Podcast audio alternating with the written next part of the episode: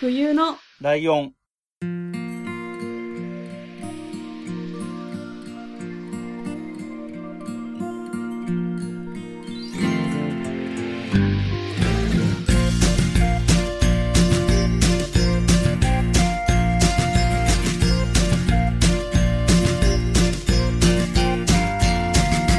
この番組は山梨県出身以外共通点のない2人がそれぞれ好きなことを話す番組です冬のライオン第166回、椿雷道です。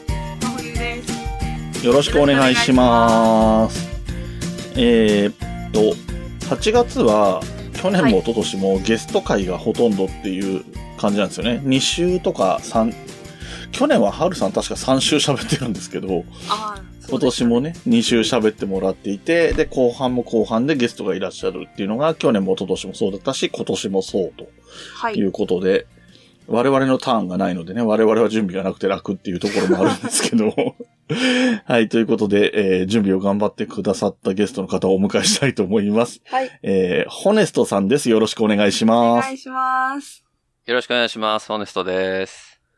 はい、えーと、昔は僕ゲストも、ゲストを迎えるときに、何々のってポッドキャスト番組名とかを言ったり、なんか他の何かをやってる人は他の何かで言ったりしてたんですけど、はい。なんか結局漏れたりすると、かえって失礼かなって思ったんで、あえて何もつけずにお名前だけ紹介したんですけれども、ポッドキャストを配信していて、えっ、と、今配信してるのは、えーはい流行り物流行通り物信簿通信簿。はい。だけですね。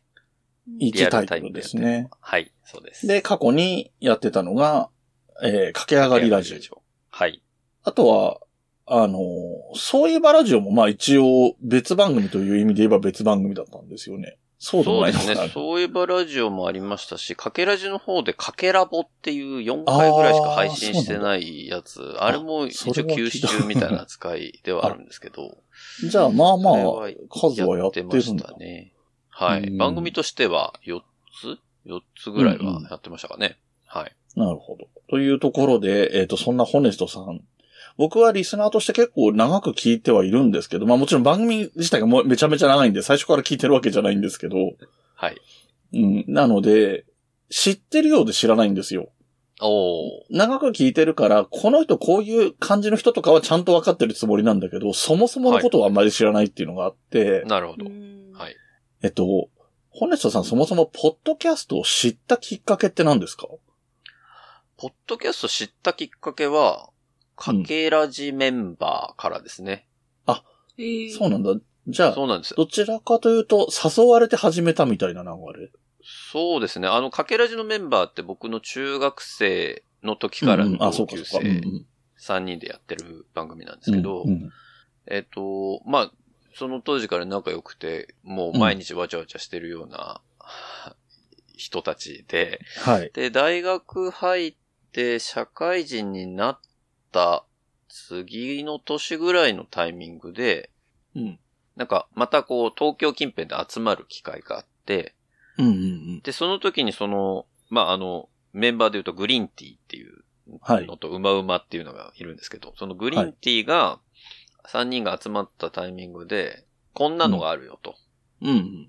で、えっと、その銀座のアップルストアで、はいはいそ。のポッドキャストの収録のイベントがあるから、それに行こうとへえ。いうようなところで、その時はちょうどクリラジさんが、はいはい。そのアップルストアあでや、ったんだ。あのーなんかイベントをやられてたんですね。で、それに連れてってもらって、なんかこう、うんまあ素人なんだけど、うんウェブラジオみたいな感じで自分たちの発信ができるようはないサービスがあるんだと。まあそれがポッドキャストというんだというようなことを、その時に教えてもらって、で、まあ一緒に聞きに行ったその終わりに、うんうんどうせだったら僕たちももうできる環境あるわけだからやってみないかっていうことであ、企画して始めたのがかけらじっていう感じじですね。ゃあ、普通にポッドキャストの配信を聞くよりも先に、その、はい公開収録みたいのに行ったりとか、そのあ、やることが決まったりのが、普通に聞くより先だったってこあとか、な先でした。全然先でしたね。その、そこへーのアップス、アップルストアのイベント行くまで、ポッドキャストっていうもの自体を知らなかったので、うん僕は。だからへえ。、そこに連れてってもらって、あ、こんな世界があるんだと。で、うんなんかラジオって、こう高校生の時とかって憧れるじゃないですか。 はいはいはいはう い。ん僕、僕ら世代かもしれないですけど、うんまあ、30、40代とか、やっぱり高校の時ってテレビはやっぱり見せてもらえないとか禁止されて、ね、勉強しなきゃいけないっていうはいはいはい中で、やっぱり、ね、勉強のお供といえばラジオみたいな ところでがあっすて。ねう。んあ、ありましたね。そうそう、スマートフォンもな、ない。まあ、あ、スマートフォンはないか。携帯はあったけど、うんスマートフォンはない時代で、ややっぱり、なんかこう、耳寂しいなっていう時にやっぱりラジオ聞いてるので、なんかこう、ラジオの真似事みたいなのって結構なんかね、学校でもちらほらやってる、えーはいまはあ、い同級生もはいいて。で、そういうのまあそんなラジオの真似事ができるのって面白そうだよねっていうことで、そうですね。じゃあへー、そのポッドキャストとやらをやってみようじゃないかと。へーいうところで企画をして始めたので、それまで僕自身がどこか別の番組さんを聞いたことがあったわけでもないですし、まあグリーンティーはね、あの、クリアさんとかいろいろ聞いてたみたいああ、なそうんでかそすけうどか。もう紹介したぐらいだから、まあ、そもうとそうもと知ってたんでしょうけど。ただその当時そこまで、まだ、日本のポッドキャストって多くなかったんですよね。はいはいそ。の配信されてる数自体も。うん。で、あの当時って結構、その配信するのにも結構ハードルが高い時代でもあったはい。ので、はいはい。い今みたいにこう、アンカーさんにこうポチってやれば、ボーンってできるみたいな、 そんな仕組みは全然ない時代だったので、うんまあ、その、そういう IT 系に強いグリーンティーを筆頭に、うんうん。あの、仕組みとかいろいろそのサービスとかを検索してくれて、じゃあうん僕とうまうまは、その、自分のパソコンで、えーうんまあ、マイクに向かって話すだけで、とりあえず番組ができそうだっていうことで、始めたのがきっかけでしたね。三人ともパソコン部とかでしたっけあ、そうです。3人、えっと、中学2年の時に、僕中1の時はテニス部だったんですけど、うんうん。テニス部の顧問とバチバチに喧嘩をして嫌なんでやめ て、はい。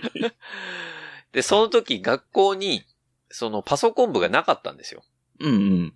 で、ないならもう作っちゃえっていうことで、ええ。まあそれこそその、グリーンティー、うまうまと他何名か集めて、うんうんその生徒手帳で同好会っていうのはどうやったら作れるかみたいな、こう読み込んで、どうやら5人以上いれば同好会は作れるらしいみたいな。え、すごい、ラノベみたい。えいや、でも、本当になんか、青春みたいなことやって、ただ出来上がったのがパソコン部っていう、ちょっとね、あの、え。まあ、あの会時代はね、わ割とオとタク感が強かったですもんそうね、そうあの頃のパソコンって。でも、それで、こう、自分たちで先生に掛け合って、あうんうの、ん同好会作りたいんですけどっていう申請も全部やって、うん。そこで中2から、うちの学校に、そのパソコン部を結成して、へで、え。そのままずっと、まあ、卒業まで、今でもパソコン部残ってますけど、うんうんへうえん。すごい。そういうことをやってましたね。まあだからそういうところから、まあパソコンとかには慣れ親しんでるから、多分そういう意味では、ポッドキャストっていうところでアンテナ張れてた人もいるし、それが、うん。情報が広がれば、みんなパソコンをある程度使えるからできるよねってすぐなった、当時の環境の中でそれができたっていうのは多分、ね、そのメンバー3人なら3人の中で1人全然わかりませんっていう人いたらどうにもなんないような頃ですよねそう、そうなんですよね。う。うんんだからそこは、うんこう、みんな結構、かあの、ハードルはクリアしてたというか。うんうんそんなそれ感ってじでしたね。ギリギリ2000年代、0年代の話えっと、僕たちがやろうって決めたのが2009年。あおの、ーかけらじスタートしてるのが2009年なので、うんうんうんそうですね。日本のポッドキャスト多分2005年とか6年ぐらいから、ぐらあいのですよ番ね組がね、スタートし始めうんうて、んちょうど3年、4年ぐらい経った時に僕らが始めてるっていそううなんですよね。感じですね。はい。うん、だからかなりな、老舗といえば老舗ですよね。そういうことで。もう、老舗とか言われても嫌かもしれなあのだいぶ古い参にはなってきたと思う。そうなっちゃいます よね。はい。うん、で、それが始まって、えで、それで聞き始めたりはしたんですかやっぱりその、自分たちがやっていく上で、まあ、ライバルじゃないけど、他の人はどういうのやってんのかなみたいのを聞いたりとかは、割とすぐ始めた。えっ、とね、他の番組さん聞くこともあったんですけど、こううん。ずーっと徴収し続けるってことはあんまりなくてあ、あ。どちらかというと自分たちの番組をいかにこう盛り上げていくか、の方に注力をしたいなって思ってたというか、なるほあの、ど。もうその当時ってもう本当にポッドキャスト人口少なかったので、うで、んうん。聞く人もそんなにいなかったから、うんうん。どうやったらこう聞く人増えるかなっていう、自分たちの番組をまず、ね、知ってもらわないといろんな人に聞いてもらうねそう、そうなんですよ。そうそなんれ、ですそれをどうするかっていうことを考えると、他の番組を聞いてるよりも、うんうん。まあ、うちの番組どうするか考えないとまずはいけないよねっていうよああ、うなへとえ。ころでしたかね、そういう意味で言うと。だから、その当時、そうですね、あんまり他の番組さん聞いてたかっていうと、まあ、もちろんね、あの、ランキングとかは見てるので、うんうん。あの、他にどんな番組さんがその当時あったかっていうのは、あうんうの、ん把握はしてますけど、めちゃめちゃ聞いてたかっていうと、そうではその当時はなかったですね。そっかそっか。じゃあ、あんまりこの番組が同期だとかいう意識もあんまりない。なまいあです。結果的にランキング見てるから知ってたりはするだろう けど。そうですね。だから、ハヤツーとか出来上がったのはその翌年の2010年はい。で、だいたいそこら辺で、なんかこう、電気屋ウォーカーさんと、ああ、はいはい。なんか一緒に雑誌載ったりとか、ハヤツーが雑誌載ったりとかう、んうんなんかそういうので、あ、ここら辺は同じ番組す、ね、やってた人たちなんだろうなっていうのはなんとなくありますけど。へえ。でもあの、当時からずっと続けられてるのってもう本当にひ一握りぐらいしかいないのでしょうね。もう皆さんどんどん、やっぱりね、環境変わられてやめちゃったりとかっていうのがあって、そうですようね。んだいぶ変わりましたね。そういう意味で言うと、周りの。いろいろ変わりました番組さんとからか。うねん。あのーその、えね、編集やら配信がしやすくなったっていうのもそうだし、はい。始める、うんはやってる人の年代も違うとかもあるし、そうですね。あ、の、どういうのが人気あるかみたいな傾向だって変わってるだろうし、うん。だいぶ、うん、変わったと思います。それこそ、僕が始めたのってに20、自分が24とか25ぐらいの年で、え真冬さん、はいは今の真冬さんちょっと下ぐらいですかね、そういう意味で言うと。そう、だから、真冬さんが始めたのと同じぐらいですよ。あそうそう、年そう齢的です。にだから、あのー、だいたいそれぐらいの時期に皆さん始められると思う。あー確このか前にね、うんハルさんがいらっしゃったそう時そもう同じそこう、と言ってたん言でってすましたけど。ね。だから20中盤ぐらいでやっぱり始めて、周りも結構やっぱり20代ぐらいの人たちが多かったかなっていう印象ではあったんで、うん。そうですね。あの頃の40代は本当にパソコンわかんなかったですからね。ああ、まあそうかもしれないですね。特にポッドキャスト聞くってなると、それこそ iPod Touch とか、うんうん、持ってここならいと。辺がないと、うん、聞聞けなかったですから、そういう方面に明るい人じゃないと、まずポッドキャストを知らないみたいけな、なかったうん。確かに。そういう世界でしたからね。そう。で、えーさっきも話にちらっと出てきたけど、流行り物通信も流行通が始まるのが翌年なんですけど、はい。で、えっ、と、一緒にやってる小平さんは、もともと会社の同僚っていう認識だけあるんですけど、はい。それはそれで合ってますかね。合ってます。 えっと、2008年に我々入社をしたんですうんうんが、うん。その、一番最初に配属された、その部署が小平さんと一緒。うんうんうでん、えっと、まあ、同じところに勤めてるので、うん寮も一緒。で、隣同士だったんですよね、小平さんとは。へえ。へえ。で、その、その1年目の時は、ポッドキャストやってなかったんですけど、うん。小江さんと離れ離れになってから僕がポッドキャストを始めるようになり、うんうんうん。で、あ、そういえばこういうことやってんだっていう話をなんかたまたましたのかな、小江さうんんうに。んうん。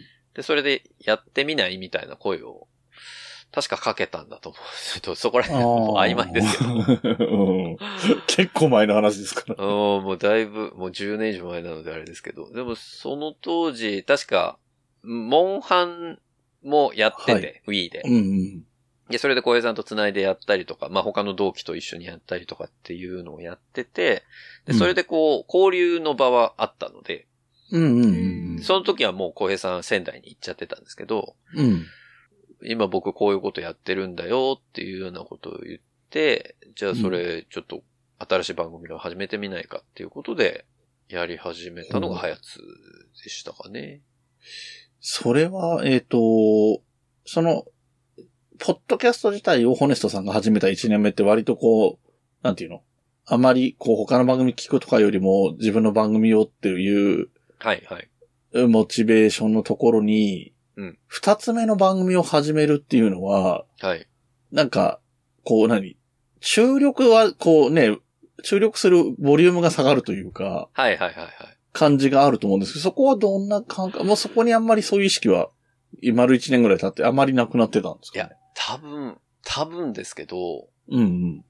一本よりも二本の方が広がるんじゃないかと思ってた。ああ、そうかそうか、うんそう逆なのか。戦略的にも日本やった方がいいだやろったうっ方てがいいうのもいあんっじゃた。ないかと思ってたし、うんうん。あの、かけらじの路線と、多うん分、はやつの路線って今でこそもう全く違う方向性ではあるんですけど、そういう印象ですね。あの、かけらじってすごいディープというか、なんか、うんなんでこんな、すっごい、なんか深いところの話を、うんうんこいつらはずっとぐちぐち言ってんだろうみたう いんな。うん ちょっと、あの、イメージ的に陰湿なイメージなんですね。多分、かけらじ聞いたことない方はちょっとわかりづらいかもしれないですけそど、うですねこう、なんか、今の、ポッドキャストではないポッドキャストっていうイメージがあーでもそう合かもなってるかもしれないんですけど、うんうんなんか今のポッドキャストって結構皆さん明るいというか、うん。どちらかというと僕はこう、プラスの人たちが多いようなイメージうん。なんですね。うんだから話題も明るい話題の人多いし、なんかポジティブ。で、自分から物事を、まあ、発信したいっていうような感じの人たちが多く参入していらっしゃってるのかなと思うんですけど、うん。うん。あの当時のポッドキャスト、言い方悪いですけどね。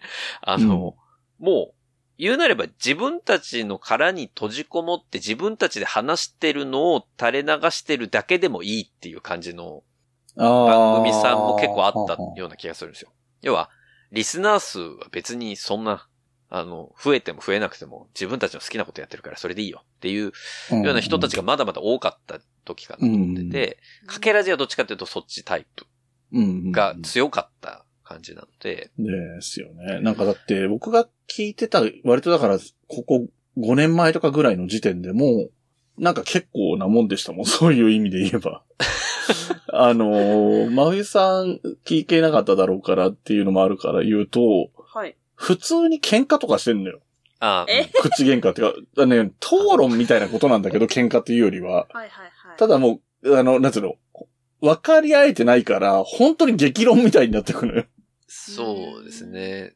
結構最後の方はバチバチにやってたりもしましたけどそうそうそうそなう。んかまあ、それだ中学の同級生とかだからこそできるんだろうな、みたいな感じはありましたけそどね。うです。ね。そこは信頼関係がもうあるので、そうんの、ポッドキャストで喧嘩しようが、そこで壊れるような間柄じゃないってお互い分かってるからっていうのもあるんですけど、うんあの、あえてそういう風にやってる時もありましたね、正直。ああ、のなるほどね。狙いでっていう。そうそう。討討論って、何か一つ話題をポンと持ってきて、うん三3人が3人とも同じ方向だと話めちゃめちゃつまんないんですよ。そうですね。 ああ、そっか、そういうことか。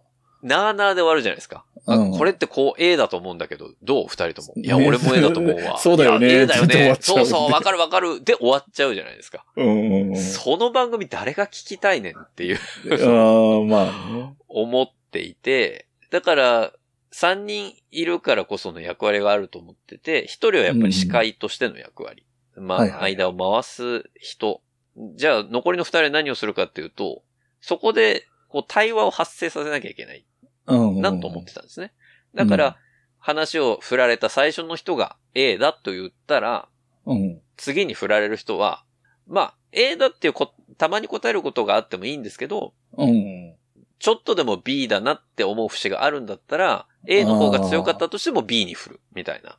あー B の立場でも話せるぞって思ったら B の立場で行くみたいなそうこと。そう。だから A の意見はもちろんわかるし、こう、こうだと思うんだけど、でも B のこと考えた ?B ってこう、こう、こう、こうだ けど、なんでその話は完全に無視するのっていうのをあえてふっかけうんうんうんる。そうすると A の人は、いやでもそんなこと言ったってっていうふうになるんで、はいはいはい。だからそういう番組は今の番組の中であんまりないのかなないでしょうね。うーん、とは思うんですよ。だからそういう意味でも、かけらじは今でも、まあ少ないながらも、なんかかけらじ復活してくださいみたいなことをおっしゃっていただけるのは、多分、なんかそういうところを面白がってくれた方々がいらっしゃるのかな、というふうには思うんですけどね。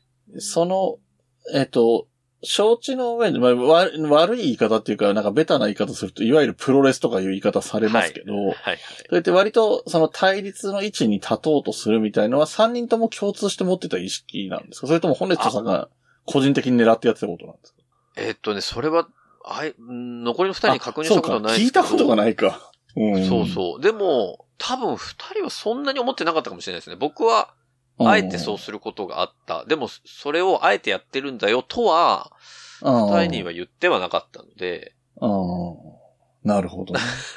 まあだから、若干気まずい時はありましたよね。あの、なんか、僕聞いてた印象だと、割とホネストさんが、そのまあ司会の方は司会の立場にはいるんだけど、その A と B で対立って形になった時に、うん。あの、こう、水かけ論じゃないけど、どっち、どっちも結論が出なかったりすると、その本来司会の人っていう中立な人に、お前はどう思うみたいな話になると、はい。結果的にホネストさんが21の1の方になってるような印象が結構あったんですよ。いや、うん、そうだと思い ままあす。たまたまのそれは回かもしれないですけど。うんうん、いや、でもね、その、21の1になる理由も、多分マイノリティを責めてるからだとは思うんですよね。うん、そういうことですよね。僕自身がね。だから、身多分普通に生きてたら、そりゃ、あなたたちの言う方向でしょうと。そういうことありますよね。わかりますようん言うね。言うのはわかるし、うんで、も、それってフェアじゃないなって思っちゃうので、その、うんいろんな話題に対して、ななんか、い一方向だけから攻めて、いや、これってこうだよねっていうので、マイノリティを、なんかこう攻撃するするような形だけで終わっちゃうと、うん。なんか、それってあんまり気持ちよくないかなと僕は思ってたので、はいはい。あえてマイノリティ側に立って、マイノリティとして、こう、ね、マジョリティをつつくじゃないですけど、うんまあ本当に、ちょん、超軽いディベートみたいな、うんうんうんうん。うんそうそうかなっていう感じではやってましたかね、かけらじは。うんで、割と時事ネタも扱ったりするから、多分今やってればコロナだったりとか、ロシアの問題だったりとか、そういうところにも触れてっただろうから、そうですね。なかなかおそらく、かけらじやってたらコロナワクチンの話は確実にやってたんでしょうし、うん要は、打つ派、打たない派みたいなところがああ、はいはそこは分かれでそう。、議論って多分世の中でめちゃめちゃされてるじゃないですか。されてましたよね。あとあーマスクつけるのが正しいのかどうかみたいなのもね。だからかけらじメンバーでやったら、絶対今のこの世の中って、うん話題はもう尽きなかったんだろうな。そうですよっていうのは思ね。ってます確かに、そう思う。うんで、僕は確実にマスクしなくてもいいだろう派に立ってたと思うんですよ。あそう実際普段、だって、ホネットさんのそう実際はマスクした方がいいツイート見てるとに決まってんだけどそうそうすごでもいマスク心配してらっしゃるから。そう そう。マスクしなくてもいいっていう人の意見はどういうところにあるのかっていうところをあえて深掘りするみたいな、い。うんうんうんその逆張りみたいなことは多分やってたんじゃないかなとは思いますね。ああ、なるほどね。はい。で、一方で、えっ、と、流行り物通信簿は、はい。そういう意味で言うと、そういう要素が全然なくて、その、要するに、あの、口論になるような要素は全然なくて、はい。なんか、ももっと言うと、意見が違っても、ものすごいソフトに話を進めていくなっていう印象があるんですよね。ああ、はい、そうですね。うん特に小平さんにそういう傾向を感じるんだけど、お本当ですかうん、なんかそうかとか言いながら、ちょっと冗談風に言ったりとか、おーみたいなことをしてるような気はしますね。なんか印象としては。へえ、あ、そうなんだ。 僕の本当に個人の感想ですはけいど。はい。いやいや、でも、そうですね。はや、流行り物通信簿は、すごくソフト、あの、かけらじに比べたらだいぶソフトかな、うとはん。思いますね。というのは、あの、番組の中でも言ったかもしれないですけど、小平さんって、その、し会社に入ってからの、まあ、知り合いというはいはいか、はい。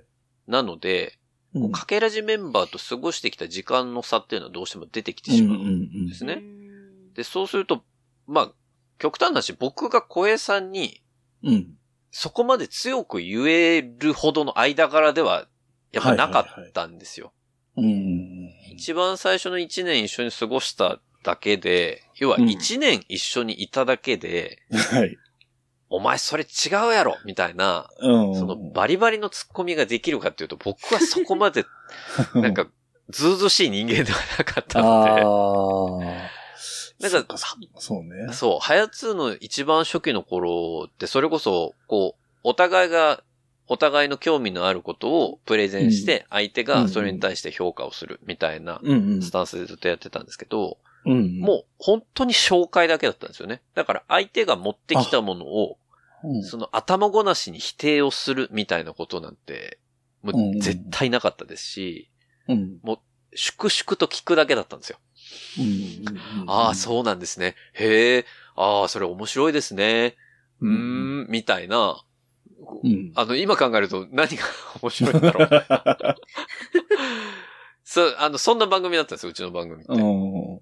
でも、それがずっとこう来てる中で、リニューアルのタイミングでしたかね、ちょうど。うん。うれうちは令和の一番最初からリニューアルをしましたけど、れリニューアルのタイミングで何か変えなきゃいけないなと思って、小平さんに突っ込もうって思ったんですよ。うん。うん。んで、そこからちょっとこう、毛色がまた変わったというか、ちょっとコメディ寄りというか、突っ込み要素を、まあ、加えるようになった。まあ、浩平さんもその時点から、あの、小ボケをいっぱい入れてくるようになっそうですよねてきてたので、そこで、その小ボケに対して僕が、ちゃんと突っ込むっていううん、うん。ようなスタンスに、ハヤツはか変わっていったというか、リニューアルされたのかなっていう感じですね。だから、まあ、突っ込みと、ボケと突っ込みっていう、なんていうのかな。フェアな話としてそういうことはあるにせよ、はい。やっぱり、その、なんだろう、意見が食い違うみたいなことの話、さっき僕言ったのは、なはんい、か、はい。例えば、えっ、と、ホネストさんが進行してる展開で、普通にポロッと言った一言について、うん。小平さんが、僕はこう思うな、みたいなことを言ったときに、はい、はい、はい。もう、もう一回、あの、何、本当に納得いかなかったらとか、それが、例えば、かけらじメンバーだったら、うん、うん、うん。いやいやって言うと思うんだけど、そこが、ホネストさんが、あ、まあそういう考え方もありますよね、ぐらいで収めて話を進めるみたいなああ。印象はありますね。確かに。それはう、んそうかも。 それは、それはそうかもっていうか、あのー多分、軽く流さないと先に進まないなって いうまあ思いもあると思うんですけど。まそうですね。今の、特に今の体制になって、小平さんが小ボケをたくさん入れるようになってから、それを処理しながら進めるのってすごい大変そうだなとは。いや、あのーね聞いてて面白いですけどそうなのあの、うち、事前打ち合わせゼロなので、はいはいはい。あの、どういう話題持ってくるかって、まあ、お互いに全然収録自体まで知らない状態で、で、収録しましょうの時に初めてわかるっていう形式を、もうあーはいはい10年ずっと撮ってるんですけど。うん。あのー、こう、小平さんの小ボケに関しても、何が飛んでくるか分かんないんですよね。うん。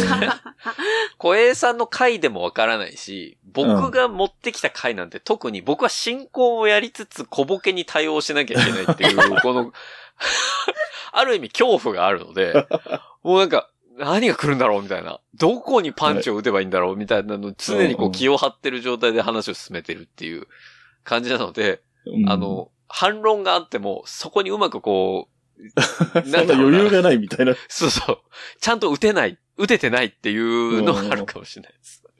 なるほどね。そうか。まふみさんどうですかその二つ、あの、話として二つの番組の個性の違いみたいのと、あと、やっぱり、流行り物通信簿は、あの、意図したわけではないけれども、結構冬のライオンに似てるのいで、や、なんか聞いててうん私たちの話されてんのかなっていう思うぐらい、こんなに似てていい 我んだっていう々も事前にはい言わないっていうのが原則にはなそっうてでるので。したよね。それはなんとなく聞いてました。そうそうそうそう。あそこも似てるんだって改めて思ったりしたんですけどね。だからちょっと冬来さん聞くと落ち着くのはそういうところにあるかもしれないですね。ああ、形式的に似てるっていううのん。があって。うでやっぱりこう、お二人がそれぞれ興味あることをん。熱量を持って話されてる回が多いじゃないですか。それぞれの回。ああ、まあそうでですね。だからな、なんかこうミュージカルの話とかね、うんまあ、さんだったら小池徹平君の話とかしてるときに、あ、なんかすごい、あ、この話の展開になるのはわかるなと思って聞いて。 そうだよねいやって、そありがのたい愛が溢れすぎると、はいいはいろんなこと話したすぎて、あの、 話せなくなる。話せなくなっちゃうんですよ。うんそれすっごいわかるんですよね。その、こういう形式の番組やってると。うん。あれも話したい、これも話したい。だからこれを知らない人にはこれを知ってもらいたい。でもこれを知ってもらうためにはその前のこれを知ってもらわなきゃいけないから、はい。そっちから話そうと思うんだけど、でもそれってこれがないとダメだよな、みたいなのを、臨機応変に対応しようとすると、全部一緒に話しちゃうんですよね。いや、本当にそうですね。はいあで、それすっごいわかるから聞いてて、ーわかるなーと思って聞いてます。いや、私、あと一個気になったんですけど、はい。あの、ホネストさんって、名前はどっから来たんですかホネストって、そうですよね。これ知らない人からしたら何なんだよって思われるかもしちょれっなとい。気になる名前なんで、はい。あのー僕、中高の時にその、それこそ一緒にかけラジメンバーやってたメンバうんー以外からも、うんもう、ま、まあ、その当時は僕はいじめられてたってずっと言ってたんですけど、うん、あのー僕ガリッガリだったんですよ。ほうう。ん、今でこそその面影はもうなくなっちゃったんです けど。もう本当に、今自分でその当時の写真を見ても、うん、いや、肉全然ないなっていうぐらいガリへガリで、ーえー、で、ずっと中1ぐらいの頃からみんな周りから骨骨ってい、なんか言われてたんでうんうんうんうす。ん僕はそれはすごい嫌で、うん、もうそんなこと言うなよってずっともう嫌だ嫌だと思ってたんですけど、ある時、高校ぐらいの授業かな、英語の授業かなんかで、うんうんうんあの、正直者のオネストっていう、はいはいははいい。はいはい。あの、H-O-N-E-S-T って書うくん単語が出てきた時に、うん誰かうん。が、ホネストじゃんみたいなことを言いあはいはいはい言い始めたんですよ。はい。よ読み方間違ってんですよ。あれはオネストって読むんだけど、うんホネス。トじゃん、みたいなこと言ったタイミングで、その教室にいたその、僕にずっと骨骨って言ってる同級生が、う。うんわ、ホネストみたいなのを僕を指さして言い始めたんですよね。うんうんほう。で、そこから僕のあだ名がホネストになった んです。へえ。で、僕はその当時その名前がすごく嫌で、もうそのうん呼ぶな、もう、ほんと聞きたくもないぐらいに思ってたんですけど、うんうんまあそれをが結局ずっと言われ続けてもうどうでもいいやって感じになって卒業して、まあ社会人になるタイミングで、じゃあ何の名前で始めるってなった時はいに、はいはいはうんその本名をもじったあだ名っていうのはもちろんあったんですけど、い。うんはい本名を出すのは嫌だなうんって3人ともなったんですよ。うんううんんだから本名でない名前でなんかあだ名ってなんだろうねってなった時に、うん。まあでもホネストってずっと言われてたからホネストでいくか。っていう感じで、ホネストに決まったですね、その当時へえ。は。うんだからそのホネストって名前は最初はすごく嫌だった名前ですけど、えー。はういん今はそ、そのね、もう影も。形もガリガリの感じはない ので、もう何とも持ってないっていうので使ってます。ちなみにその時は、その、うまうまさんとグリーンティーさんもその時に名前をつけたってことですか、あ、そうですね。馬もグリーンティーも、えっと、同じタイミングで、じゃあ違う名前でいこうっていう、普段呼び合ってる名前とは違う名前で付けたっていう感じですね。で、そのお二人は別にその昔のあだ名とかではなくて、その場で新しく生み出したような名前だった。そうです、そうです。そだから今うんもそれまで、その二人はその名前で呼ばれたことのない名前ではいはい。スタートしたっていう感じですね。なるほど。うん面白いな。あと、まふいさんは、そんなにね、ちょっと、 今、今週あたりとか忙しかったからあんまり聞けてないみたいですけど、聞いた上での感想ってなんか、あります流行り物通信簿。いやー、アイドルが好きなんだろうなって。イメージそうですよね。はい僕はそうですね。アイドルの話よくしてるので。はい。やっぱり、あ、どれを聞こうかなと思って見た、見るじゃないですか、題名を。はいうんはめいっはいちゃ多いなと思って。 でもああの、そうか乳酸菌のあうのん回をちょっと聞かせてもらったんですけど、あ、はいはい。でもあのりがとう例ございますえは私分かりやすいなと思ったんで、これあはあ、知よかっってるたがです。ゆえかもなと思って聞いてましたね。あーはいそうですね。わかる人はうん、まあ、乃木坂とかね、アイドルで例えると乳酸菌わかりやすい。 なかなか例える人いないんですけどね。アイドル、乳酸菌はアイドルで例える人はいないんですけど。はいはい。まあ、僕ならではっていう例えになっちゃいましたけどね。はい。面白かっなたる。ほど。ありがとうございます。はい。そうですね。ホネストさんはアイドルと、割と、なんだろう、危機管理的な話とか。あ、そうですね。ですかね注意割と多喚めって起いうと、危注意機喚管起か理。うん。まあ、なんでしょうね。その、ネット系の、その、例えばそうネですねットストーカーに気をつけろだとか、うんうん。ね。あの、あアップルのタグ、エアタグみたいなので、こう、ね、あー女性は特に気をつつけてくださいみたいな危険をこう周知するような注意喚起系の話題とか、あとは昔はなんかこう、新生活応援スペシャルとかやってましたね。そのああ。新しそうねく生活を始める人はどういうことにあの気をつければいいのかみたいなのはやってたりはしましたね。うんなんかそういう系が多いかもしれないですね。そういう意味で言うで、一方で小平、小平さんは圧倒的に家電が多いですもんね。うんと家電、うちの番組では家電ですね。昔はゲームも、まあ文房具とかも多かったし、あ、文房具ね。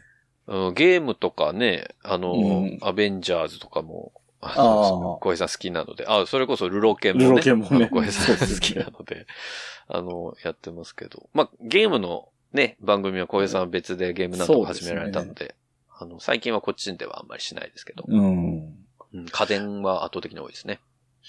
で、今その、小平さんがゲームの番組を始めたっていう流れで言うと、ホネストさんももともと、えあの、主力としては2本やってたわけじゃないですか。そのかけラジがあって。うんで、かけラジがまあ、まあかけラジが復帰すればそれは喜ぶ人も多いとは思うんだけど、はい。それは一旦置いとくとして、はい。何か新しくやろうみたいな考えとかは、あったりしないのかなっていう。あの、ずっと思ってます。ああ、でも うん新しい番組やりたいなっていうのはずっと思ってて、まあ、かけらじ休止しちゃったっていうのもありますし、うん僕はかけらじ始めた、はやつ始める前ぐらいから、うん。いつかは骨ラジをやりたいと思ってたんですよね。骨はいストはいはいのラジオ、えっと骨ラジっていうのをやりたく一人語りみたいなイメっージて、あ、そう、まあ一人語りなのか、プラス誰かこう、まあアシスタント、まあアシスタントというのもおかがましいですけど、ああ、なんかでももう一人聞き手みたいな感じの。そうどちらかというとメインで話すのはあくまでホネストさんで、そう聞そうき手がいるというような。っていうのをやりたくて、僕のツイッターアカウントは骨ラジオで撮ってるんですよ。あ、そうですね。そういえば、ホ ID ネはラジオだなっていうのはん知ってたんだけど。そう。いつか自分のラジオ、骨ラジオをやりたいなと思って、その当時、骨ラジオっていうのを撮ったんですけど、まあ今、実現はしてないんですけど、やりたいなっていうのもあって、というのを、はやつもかけらじもゲストが読める番組じゃないんですよね。はい。えっ、 と、その状況でゲストを呼ぶとこの番組みたいになる。いや、だから、すっごい羨ましいんです、冬来さんって。なんか、本当にいろんな、あの、ゲストの方出られてて、いや、一番びっくりしたの、もう初めて30回ぐらいで確か、三拍子はいはい。はいはいはさん出てましたもんね。い。出てましたね。あれは奇高跡倉でしさたんね。でしたっけ出てはい高倉さんえーはい。あれを見て、あ、この番組やべえな、と思って。や ばい。 あの、三拍子さん呼べるのっていそううですね。 イメージがすごい強いんですよ。そのまあ、あれは冬来は与えたと思いますよ。で、そこのイメージと、あと、まあ、ちょこちょこいろんな番組さ、それこそ、あの、春名誠さんとかあの回あ、はいはい。結構好きで聞いてたりもしますし、まあ、そそれこそこの前もね、あの、毎年のように春、春さん出てますけど、はいはい。春ふも夫妻のこの前の回も、そうですねあ。の、好きで聞いてますけど、なんかこう、いろんなゲストの方が、似たような形式なのに、ここまでゲストの方いろいろ呼べるっていうのはやっぱり、すごいなぁと思って。これ、でも、うんあれなんですよ。由来多は分、あの、はやつも多分抱えてる、呼べないって言ってる理由の一つだと思うんですけど、はいはい。来てもらった方にプレゼンしてもらわないと、番組らしくな、あの、その元々の番組らしくなくなるんですよね。はいはい。あの、、冬のライオンももともとお互いの好きなものを紹介するをやってるのに、ゲストの方に来てもらって、今回みたいなその、ゲストの方にインタビューするだけで終わっちゃうと、はい。何のために呼んだのみたいな感じがちょっと残、 この番組である必要あるみたいな感じが出ちゃうので。あーなるほど。なので、2本立てにしていて、2本目で、あの、何か紹介してくださいっていう形にはしてるんですけど、なるほどね。で、も、これが負担だろうっていうのは思ってる、分かってるんですよ。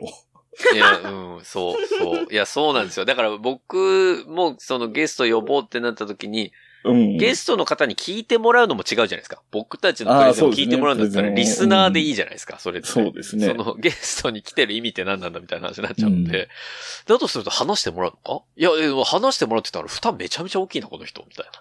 そう。そこをご利用しで負担してく れっていうのが僕のスタイルです。そう。いや、だからそれができてる上に、出出る方も、それに応えてるっていう、この番組の形態がやっぱすごい、すごいなそうなのかもしれないですね。うん、と思ってます。すごいな。まあでももうか ん、高倉さんは完全に真冬さんのファインプレーなの。ファインファインプレーっていうか、あの、いやあれビどうやってビビリのくせに度胸があるみたいな。 いや、どうやってオファーしたらどうやって出てくれたんだろうみたいな、未だに疑問ですもんね。 いや、番組内で話、か軽く話されてましたけど、ええすげえなと思って。うんあれタイミングが絶妙だったんですよね。あの、冬のライオンで、はい。初めてゲストを呼んだ次のタイミングぐらいの時にちょうど高倉さんがそういう機会を作ってくれてたのとうんおータイミングがあったから、あれが多分始めた年の10月11月とかだったらゲストとか呼んだことなかったから、はいはい。ゲスト呼びましょうって話を真冬さんがもう僕に特にまだ始めて数ヶ月だったうら、ん。できたかどうかって感じもあるんですよね。まあ、お互いがまだ人見知りの状態ですけどね。そうそう。だ し、あの、直接会ったことが一度もないとかだったんで。ガあガッチガチの一年喋目りと方かで二人まだやってる頃。 そうそうそうそうそうそうで。それがまあ対面もしたし、ゲストも一回そうか呼んだそう実か実例もあるっていうなってたから、うん。ちょうどいいもタイしミンやグすだかったっんでたすっねて。いうのもあったとは思いますけどね。はい。いや、うん、いい回でした、あれは。やった僕も、その、オンエアバトル世代なので、 はいはい、はい。ああ、そっか。三拍子さんってね、もうオンエアバトルってうんかなり出られてた印象ありましたし、そうですね。。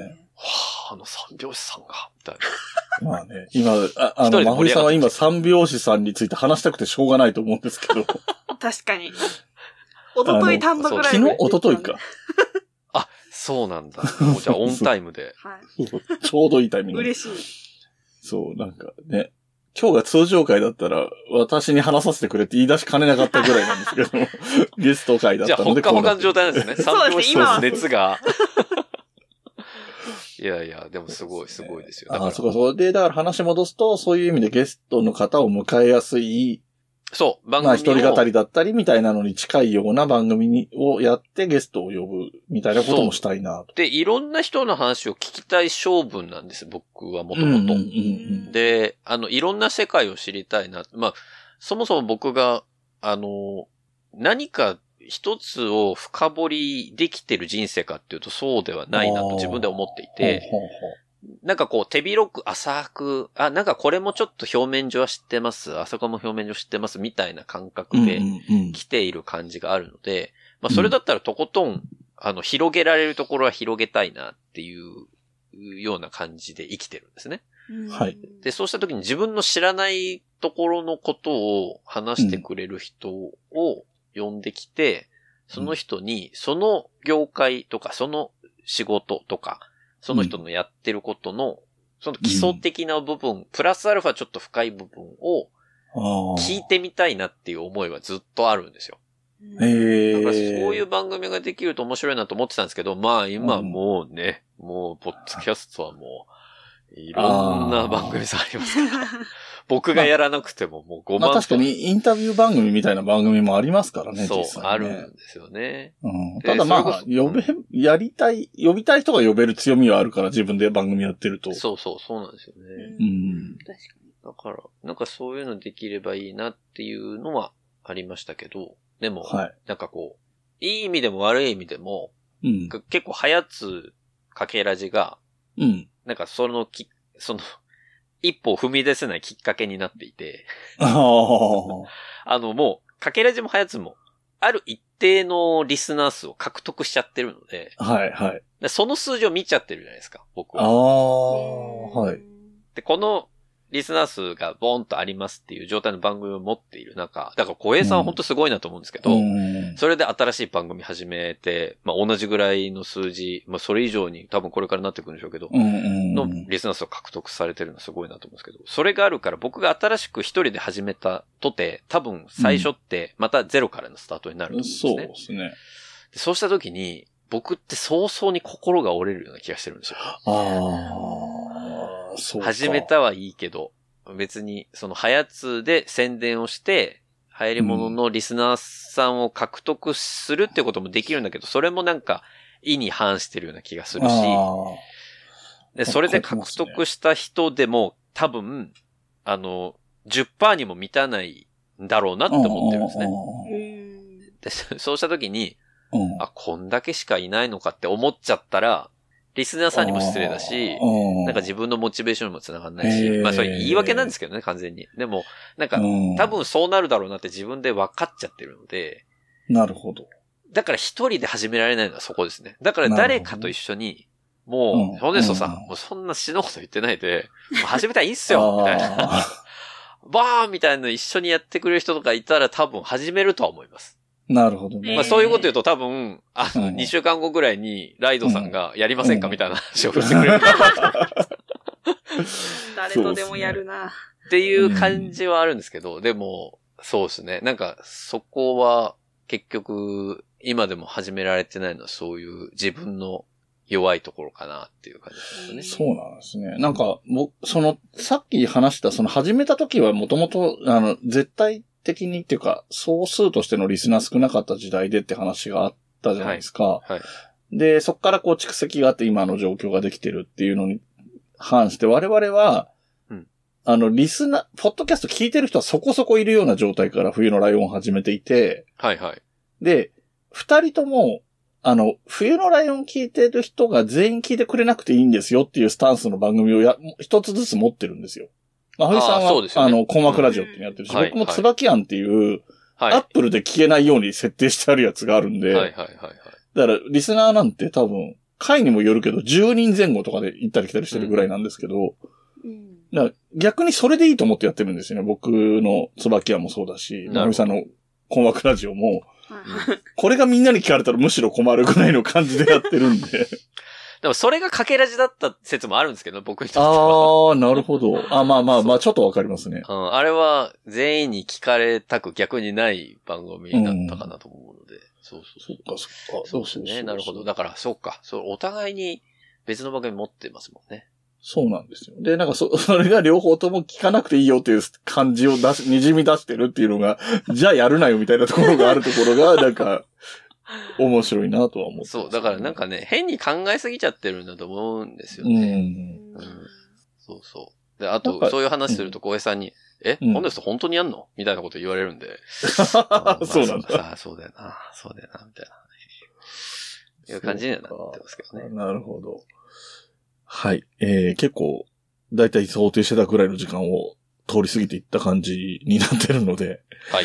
えーそろそろ、えー終わりにしていこうかと思うんですが、えっ、と、改めて、えー告知などをお願いしたいんですけれども、はい。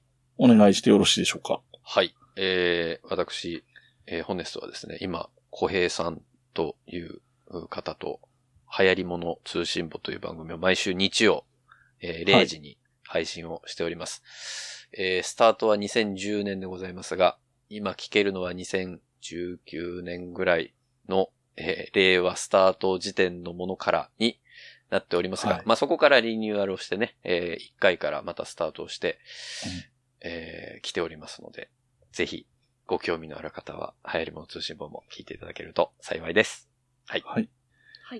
で、えー一応、かけらじも探せば過去のものは聞けますよっあてはいいう掛け足もあります が、あれは別に全員に聞いていただかなくてもいい。でいいやつってやつ。もしよろしければ、駆け上がりラジオで検索していただけるとね、あの、バチバチの喧 嘩が、いけると思いますので。はい。そういうの好きだよっていうちのなとみになんか、ブログとかノートとかそういうのってやってましたっけあ、ノートはやってるんですけど、そんなに更新頻度高くないので、ああ、じゃあ、まあそこは。はい。それは、あの、気が向いたら、ホネストでね、検索していただければ何個かは見つかると思います。まあ、ホネストさんの名前は独特だから、いろんなメディアで探して、出てくればそれだし、出てこなきゃやってないんだなって感じです。はい。まあ、あの、ツイッターやってますし、あとはノートもやってるというぐらいですかね、今は。ああ、はないるほど。わかりました。まふさん、なんかありますか大丈夫ですかはい。はい。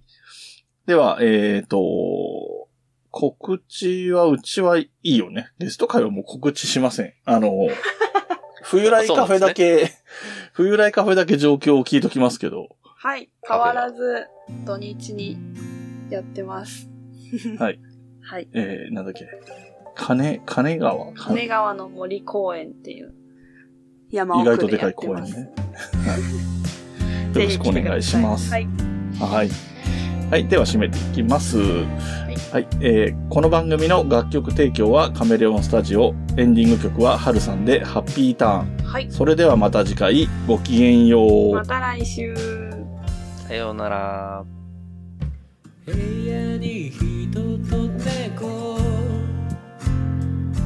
絡まり合って生きています欲しいものはたくさんあれど大事にしたいこの気持ち思い出の上を歩いてたけど望んだ未来を引きずってたけど不悔しさも全部それすら愛して飲み込みたいそんな気分さ大事なものなくした時へたり込んで夕日を見てた景色をふと思い出すから自分の居場所も定められずに